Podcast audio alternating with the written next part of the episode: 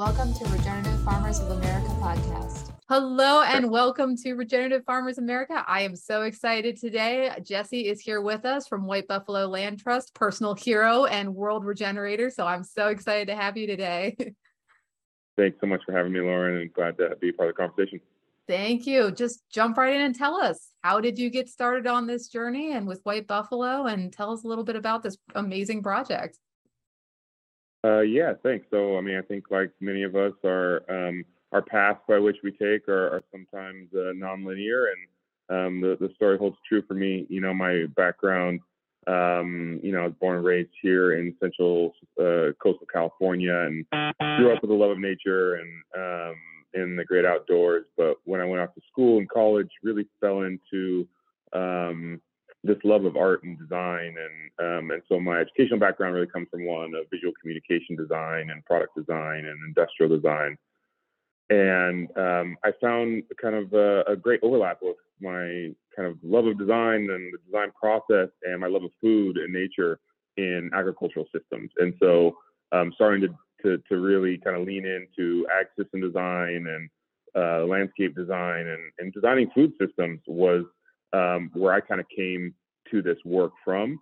Um, but once you kind of get your hands in the soil and your feet on the ground, then uh, you you definitely want to spend less and less time behind a computer and more and more uh, time out in the field. And so um, through a family farm uh, that you know we started in 2012, um, managing kind of tree systems, avocados, apples, persimmons, and animal systems of pigs and chickens and turkeys to you know, intensive market gardens and mushrooms and microgreens. It really was a crash course um, uh, through and through for for um, the better part of a uh, kind of a half decade, and and then it you know opportunity really presented itself in our community to um, deepen our relationship with uh, the work of regenerating landscapes, communities, and and White Buffalo Land Trust was the kind of outgrowth of a relationship between myself and our, our founder uh, Steve Steve Finkel, and um, yeah, I've been I've been helping grow this organization and our work since day one. I love that. It's kind of always interesting when the artists come to, you know, the permaculture kind of regenerative background. We think of a lot of just converted farmers. That's such a neat background to bring to it. yeah. So tell me a little bit about Jalama Canyon. Hopefully I said that right. Like tell me a little bit about that project. It's so unique and you guys have created such an amazing space. Uh, how did that come about and kind of what are your just favorite things or what is the magic to you about that?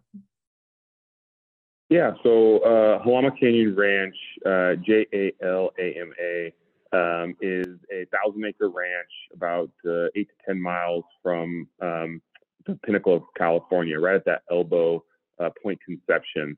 Um, and so we have a really unique uh, opportunity to to be at the kind of um, uh, the turning points of Northern California and Southern California. We're um, neighbors on that thousand acres to uh, the Nature Conservancy's uh, Dangermond Preserve, and, and just north and south we have Vandenberg Air Force Base and uh, Hollister Ranch. And and for those who don't know those places, you know it's really uh, kind of a ranching community, a conservation community, and kind of a private military community. And, and on the other side of us, it's you know a multitude of different um, kind of cattle ranches. And so we find ourselves working on that property at the nexus of many different communities, but also in service of the many different uh, needs um, and questions that those communities bring to uh, the story of land stewardship. Uh, so Jalama Canyon Ranch is, is where our Center for Regenerative Agriculture really resides and grows from uh, where we are able to really put into practice our, our field of focus at White Buffalo Land Trust. Um, and we're, we're really able to demonstrate where kind of our, the principles of regenerative agriculture ground themselves in a unique context of people, place, and time. Um, so the property is um, very diverse uh, topographically. You know, we have um, kind of different ecological sites um, and, and, a range of different elevations. Uh, what we really don't have is flat ground, to be honest. Um, but we we have uh, some beautiful kind of uh, annual dominated rangelands that we're seeking to really bring back these native perennial grasses. We have kind of flowing coastal sage scrub, um, you know, amazing habitat for birds and butterflies and animals of all types. Um, kind of dappled oak woodlands and oak savannas. uh, different species, um, including the coast live oak and the tan bark oak, and um, some some new ones we're finding each each day. Um, and then we also have a great representation of, of, of riparian corridors uh, that flow through the Santa Ynez uh, watershed, and and really kind of being able to play in this kind of um, moist stream bed, intermittent stream bed um, with different willows and elderberries and sages. Um, and then the managed agroforestry um, is also alive and, and, and functioning through the lens of um, vineyards and a small olive orchard. Uh, so the property itself kind of represents those five uh, different ecotypes, um, the, the ecological sites, I should say, um, that have unique vegetation and animal uh, communities uh, that are represented not only in our property, but around Santa Barbara County and California and Mediterranean regions around the world. Uh, so once again, the you know the grasslands, the oak woodlands, the riparian, the sagebrush, and and the, the managed agroforestry. Um, and through that lens, we're we're really able to ask this question. You know, what is unique about um, those different ecological sites and how they are represented on the property, and um, how can we identify what um, needs to be regenerated regenerated within them? You know, what different ecological processes um, are functioning, and and how can we increase their um, ability to function at a higher level? Um, and and through that line of questioning comes you know hypotheses around you know, okay, well, maybe this intervention, maybe this enterprise, maybe this action or activity is going to be the thing that really helps it improve, um, you know, year after year, decade after decade, however the timeline may may proceed. Um, but that's really that's really what the work is, right? It's it's listening and learning. It's then um, you know making hypothesis and taking action and then uh, deploying, you know, monitoring and observation and research and data collection in service of more information uh, to to ground yourself in you know more knowledge so that you can go and put it into practice and gain some more understanding. And so that reciprocal cycle of learn and share and do is really what um, is happening out there um, through our land stewardship, through our research and, and, and monitoring, and then ultimately through our education and training programs. Um, and, and, and through that lens, we get to engage with the broader community um, to raise the ecological literacy of, of, food service professionals and, and teachers and educators of all sorts to policy officials and healthcare providers to you know students of all ages um, and and we want people to reconnect not only to to the soil and to the water and to the wildlife but also to themselves as part of this living whole system, not as nature as other, but as um, uh, a living whole that we are a key uh, role player in, um, and letting people get um, grounded in that that line of questioning. You know, what what is my role in this? How can I contribute?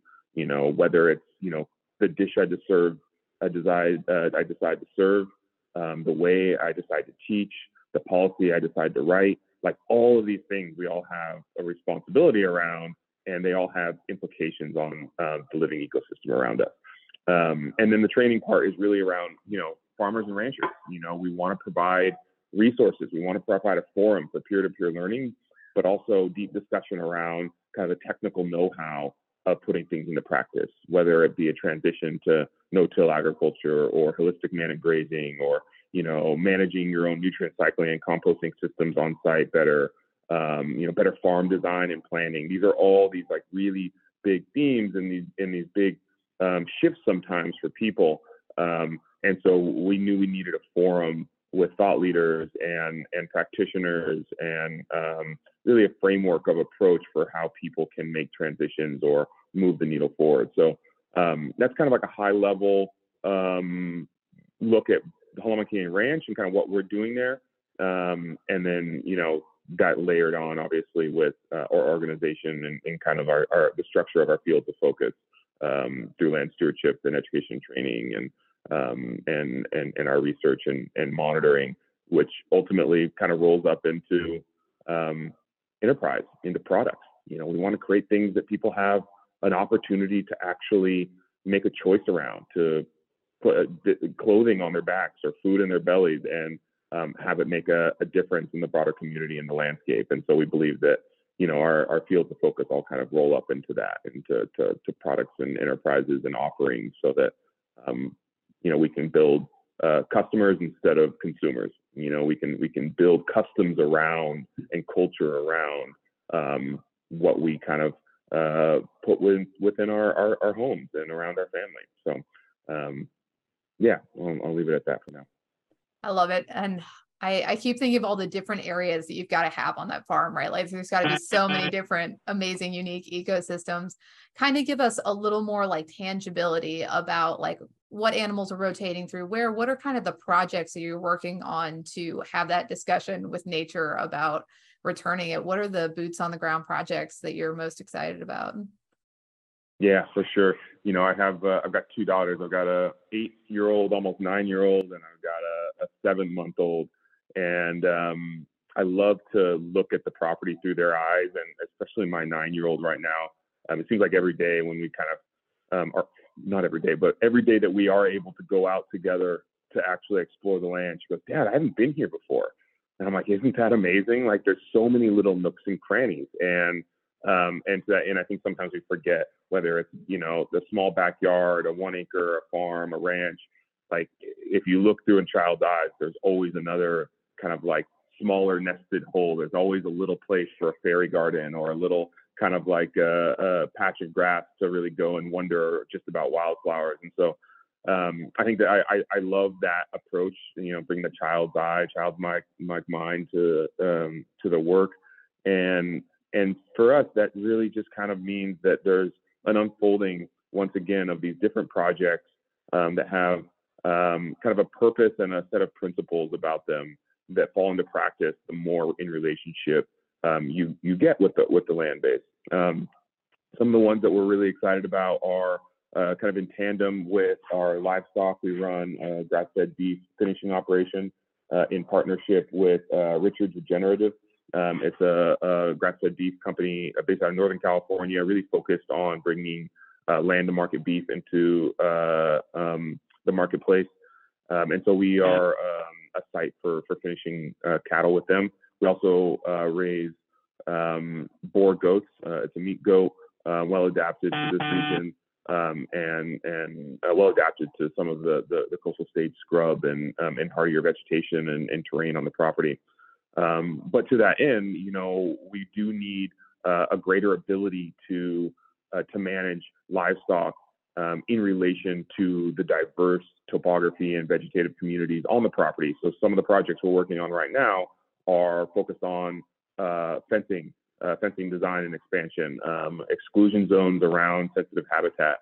Um, and that's not to say we will not provide access to that habitat from livestock, but right now we have the we don't have the ability to differentiate between, say, uh, a south-facing pasture, uh, a riparian zone, and a north-facing woodland. And those all have different needs, and they all have different uh, recovery periods, um, and and they would have different approaches by which you would want to uh, deploy animal impact uh, as a tool. Um, and so we're, we're in the process of establishing some uh, some hard permanent fencing, um, some uh, and some, some temporary uh, electric fencing around the property, just to give ourselves that flexibility um, within the context of holistic managed grazing or multi-paddock uh, rotational grazing to be able to um, kind of differentiate between our management units. Instead of these large pastures, we have a little bit more uh, nuance uh, in our approach.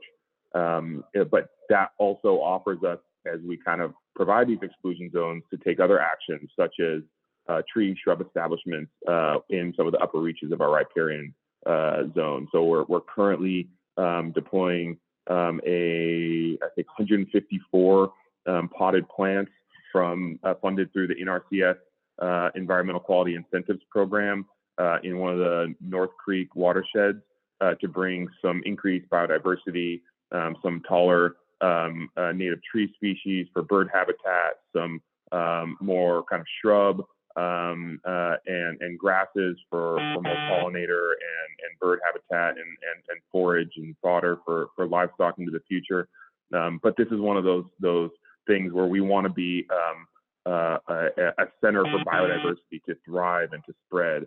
And and you know we know that Um, part of that is creating um, the niches for native ecosystems that are are great kind of resilience factors um, to also have respite, to have these safe havens where people are actively trying to increase their um, their, their function and diversity. So, um, you know, a, a, host of different native plant species are all going to be able to be planted because of the fact we now have um, livestock exclusion fencing. We actually have the ability to provide browse protection so these can take hold, um, where historically there has been kind of unfettered access to these upper reaches of riparian zones, and since then have depleted their kind of riparian buffers and tree um, canopy covers and so on and so forth.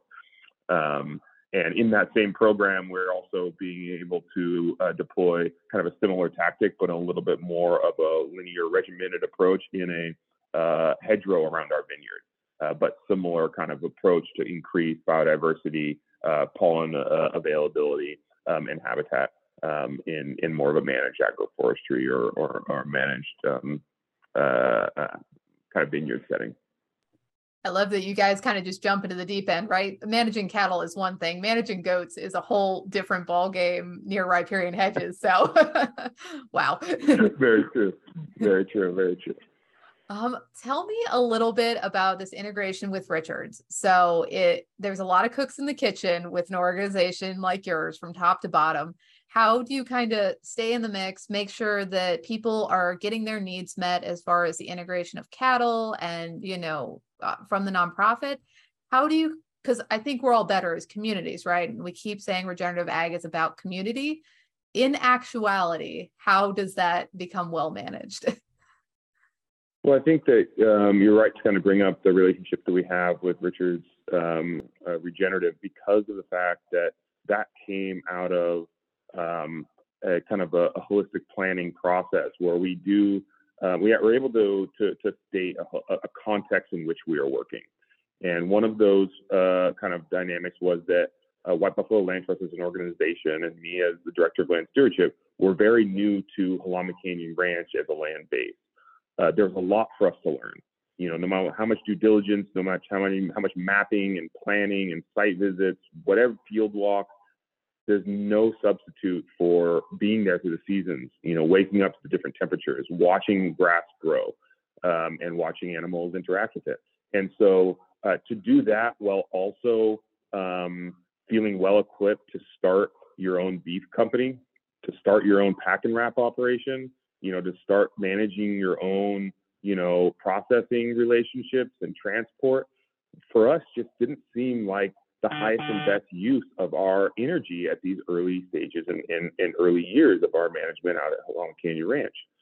And also, we live in a context in which we're trying to find more traction and more access to uh, regeneratively grown and regeneratively managed landscapes. Um, and and Carrie Richards and, and her family and team have been doing an amazing job of growing that access, of great creating products, whether they be burger patties or hot dogs or steaks um, or whole animals so that people um, throughout their region, our region, have access to to these opportunities to to bring um, uh, really grass-fed, finished, holistically managed, ecological outcome verified meat um, onto the table. So we want to support that. We want to be a part of that. We want to uplift that. You know, um, we don't want to be in competition. They're they're they're colleagues of ours. Um, and so it made a lot of sense for us to build this relationship where we can help them expand their production base, where we can help them uh, move south into different markets. Uh, we can help them actually fill a niche within their production cycle. The identification that we actually have, we're, yeah, we're both in California, but we all know that Northern California and Southern California are much different kind of ecological contexts. We, we are in different ecoregions. Um, and so, because of that, we also took note of the natural patterns uh, that California offers. Uh, during the summer, historically, Southern California has been hot and dry.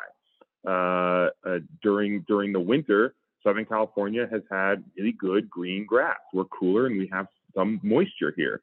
Um, but we our grass matures a little bit sooner than they do up at their ranch.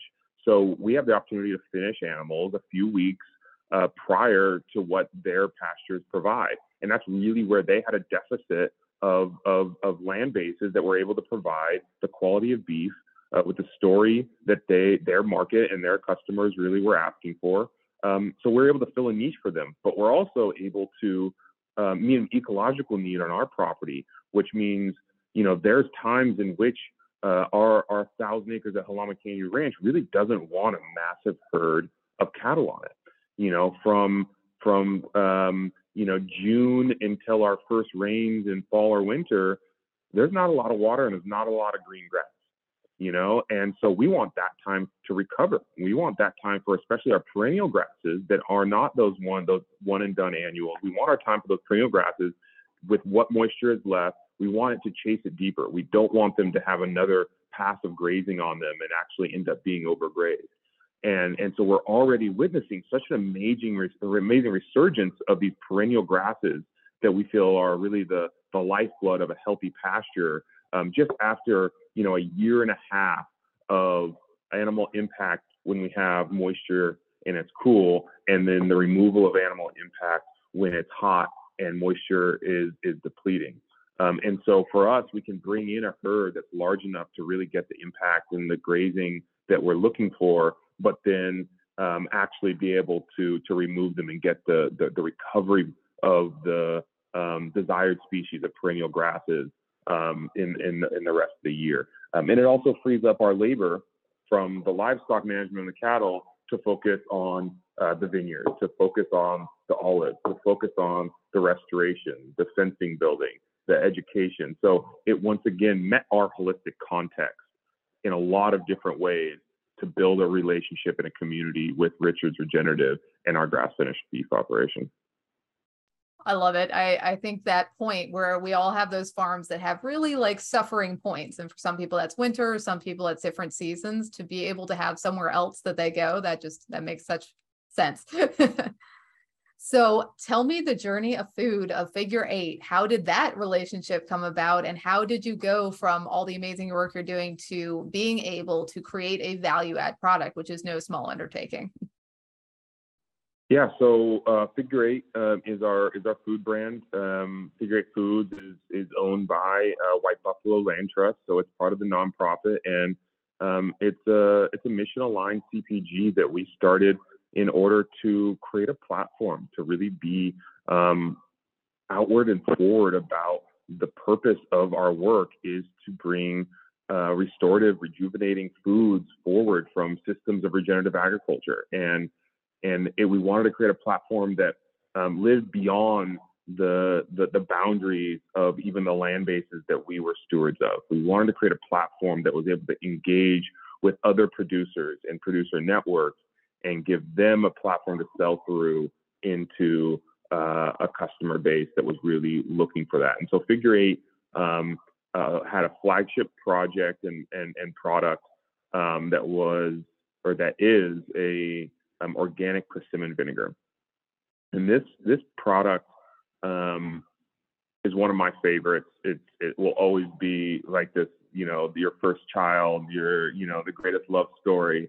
You know, it's the thing that I've been working on for so long. Um, so I'm really, I'm really proud of it, but I'm also just really excited to see um, people engaging with it, people like sharing recipes around it, seeing it in people's pantries is just really exciting to me. And the kind of the story behind this um, persimmon vinegar was um, we used to live on a, a, a small um, 50 acre uh, property that had you know oaks and orchards and animals and one of the orchards was this organic persimmon orchard. And we would harvest, you know, each year. Uh, we would sell through our channels, you know, markets and farmers markets and restaurants, you know. But there was a lot of grading, you know, A grades only, a lot of polishing, perfect flats, you know, and there was a lot of things that fell on the BC grade things that there was just no market for you know, and so we had amazing pork. You know, our pigs ate really well. You know, an artisan creamery, avocados, apples, persimmons, acorns. Like, yeah, we, we, we grew some of the best pigs around, but that's not always the highest and best use for you know this nutritious and delicious perennial fruit crop, this you know divine fruit of the gods, and and so we were able to once again build this relationship with um, a company called Ventura Spirits, uh, they uh, they're just down in Ventura near Patagonia headquarters, and make some amazing artisanal um, spirits. Uh, and one of them was a persimmon brandy. I mean, they would take our uh, end of the year persimmons, our, our BC grays, or whatever was left on the, the, the tree, and made this um, high quality aged uh, brandy spirit uh, that they back blended, I think, like three year age, two year age, and one year age. Um, and on like year three, one of their uh, owners called me up and said, you know, we, we left a couple of the persimmons in a bucket and it turned into vinegar. Um, but it's some of the best vinegar I've ever tasted. You got to get down here and, and get this. And, and sure enough, it was some of the best vinegar I, had ever had. Um, you know, fell into the deep end of research around the, the cultural history of, of persimmons uh, throughout throughout Asia, whether it be China or Korea, or Japan. Um, my close first cousin is, is, is half Japanese and lives there, and he was just shocked that I hadn't even made persimmon vinegar before, and you know persimmon leaf tea was was a staple in his house, and so I just I fell in love with the the culture around persimmon vinegar and persimmon preservation, and it, it led to um, a grant opportunity uh, once again through the USDA. Um, this was an LF, um, uh, a VAPG grant, a value added producer grant that, that supported us in the planning process, the production process, the financial modeling, the marketing planning around creating a value added product from persimmons through a natural fermentation, shelf stable product, which was persimmon vinegar. Um, so we did that. Uh, fast forward a few years, that project took to when White Buffalo Land Trust was founded, and I, I had this project kind of ready to go um, and we, we, we kickstarted, we started making vinegar, and we found another USDA grant called the LFPP grant, the Local Food Production and Promotion Grant. And that really kind of kickstarted us to a new level of being able to invest in branding and invest in packaging, uh, distribution, production scale up. Um, and that and through that grant, we were able to go through um, the process of branding Figure Ate Foods um, and set ourselves up kind of on this foundation of restorative foods for regenerative agriculture, but also finding foods that were shelf stable, that when that had natural preservation processes, that didn't require refrigeration. Um, and so that was the foundation for us to kind of launch our second product, which was um, and is uh, the biltong, which is um, you know naturally cured using the persimmon vinegar as well as salt curing and spices. Um, and this is just an air dried, non cooked um, uh, beef snack and um, has amazing, you know, history as a named product of biltong in South Africa, um, both with the the Sans Bushmen as well as the Dutch. Um, and and and there's crossover in so many cultures of kind of air dried meat.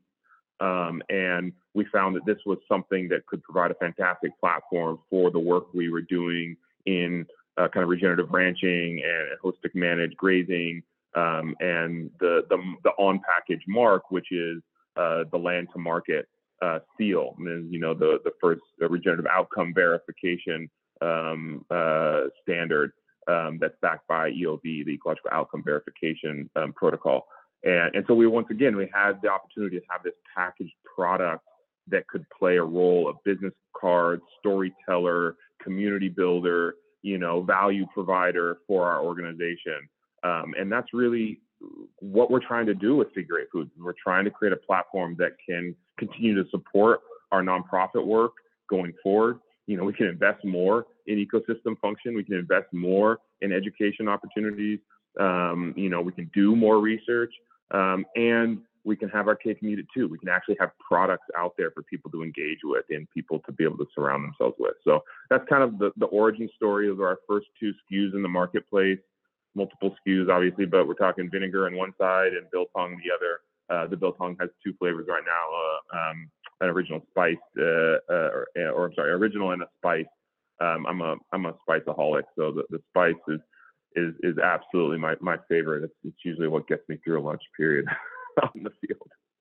I love that. And I will, it, eh, people who have heard me before say, I'm always going to preach it, buy with your dollar, right? Like, so if people want to continue this legacy of like truly unique food that's built from regenerative systems that are not just, you know, we, we can say regenerative and say we're rotationally grazing something, but ecological verification, biodiversity, regenerative is so much more, right? And so we have the ability to directly support that by purchasing things. So I'll, that's my stick. It's always my stick. Vote with your dollar where you want things to continue. So I'll throw one more wrench in that I think what you've done uniquely well is you have blended with so many different things USDA, nonprofit, world consumers. Like you guys are in the middle of so many markets. What would you say to somebody who is maybe a current farmer and they're a little concerned about entering into those arenas? Like the USDA is not necessarily always the leading cutting edge and sometimes regenerative butts head, but you've clearly been able to make it work and had some really amazing successes. What's your words of wisdom to those people to take the next step? Yeah, I mean, I think that um, you know I've got a call a lot of local friends and colleagues and peers and, and mentors that you know sometimes I think we're crazy for freaking dealing with some of these government grants, you know, because they sometimes they're a burden, you know, sometimes they're restrictive, um, but they're also an amazing opportunity. You know, these are these are a lot of these are, these are taxpayer dollars that we need to get back into our communities and reinvest back into our landscape. Um, and so, you know, our organization um, is doing our best to find avenues in order to demonstrate that it's not um, it's not impossible to be able to access um, resources. You know, we live, you know, in a in a resource abundant, um, you know, time, um, and it's just about how we manage and and and those resource flows uh, to their highest uh, potential. And so I think I would recommend um, not taking what we did and saying that's how you do it, but instead taking stock of the context in which you're working and identify the priorities of your own entity, whether it be you as an individual, you know, your family, your farm business, um, and then find where your priorities and your values align with different resource bases and communities. So I'll, say this, you know, we are a, a, nonprofit organization, so we do have opportunities for fundraising that for-profit entities do not. Um, that's mostly found on kind of the the foundation side of things. You know, there's there's private foundations, there's family foundations, there's donor advised funds, there's you know the whole tax world where people need to get tax write-offs for donating, and our nonprofit has an ability to be able to bring those um, into the public benefit for, through our work. But so many of the grant opportunities that are focused on agriculture are not designated for nonprofits. They're just designated for farmer and rancher communities. And and so the USDA is a, obviously a big kind of overarching kind of bubble. Um, and so underneath that are different kind of departments. And the NRCS is obviously one of one that we've found ourselves working quite a bit with um, through the EQIP program, then once again the Environmental Quality Incentives Program, and they were they were incredibly helpful. I was just explaining this to a, a farmer yesterday, where he was asking which grant writer we used or how much time, and I was like, you know, the our NRCS um, director has been so valuable. She walks the land, she asks questions, she wrote the grant. You know, she we have the supply information, but she submits you know, and so there's a lot of support out there um, from not every not every region is the same. not not every agent is as helpful. Um, but I'll give a shout out to to, to Emma Chow and, and what she's been able to to do in our region, um, in our community. Um, and then I'll also say that you know there's a lot of other uh, programs out there that are being more privately led, like the, the Kiss the Ground farmland program that's providing resources to farmers and ranchers around education and resourcing and um, and, and research data collection on their land. Um, the work that Fibershed is doing in their community. Um, uh, and, uh, you know, it's, it's just, it is really about understanding the communities in which you're working to help you identify um, where support might be found. Um, and we're just doing it in our context um, to, to be able to demonstrate one way. I love it. And I'll throw you one more twist for somebody who is not a farmer and somebody who just loves this movement. What would you say is their best way to get involved and be a part of this if they didn't want to farm?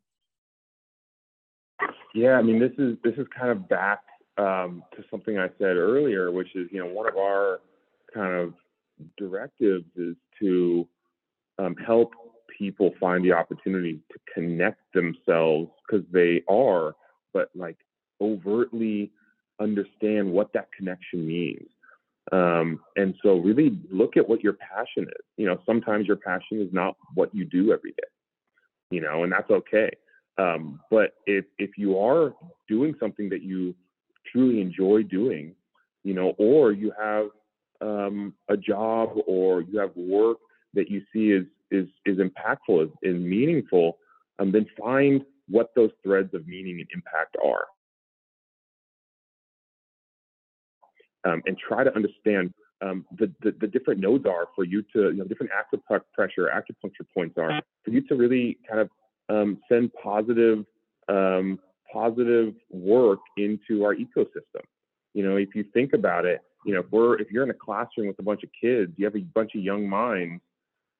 You know, how many of them know how to grow their own food? How many of them know the importance of healthy soil?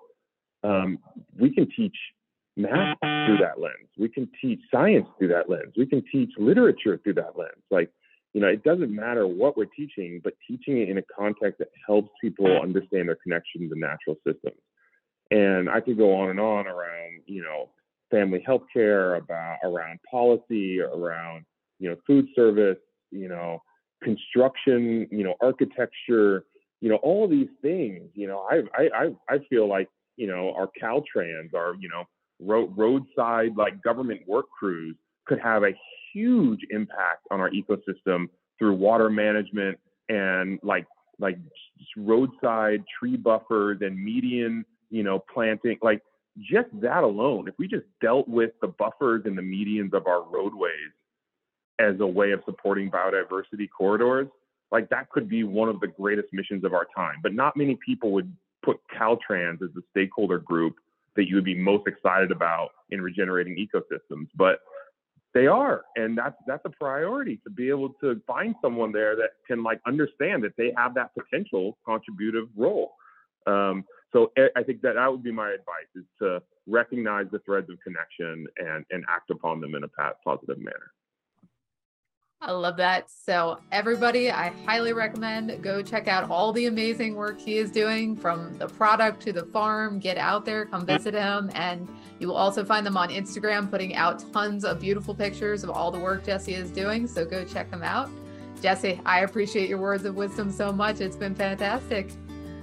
Thank you so much, Lauren. I really appreciate the work you're doing and I'm um, very grateful for the invitation today.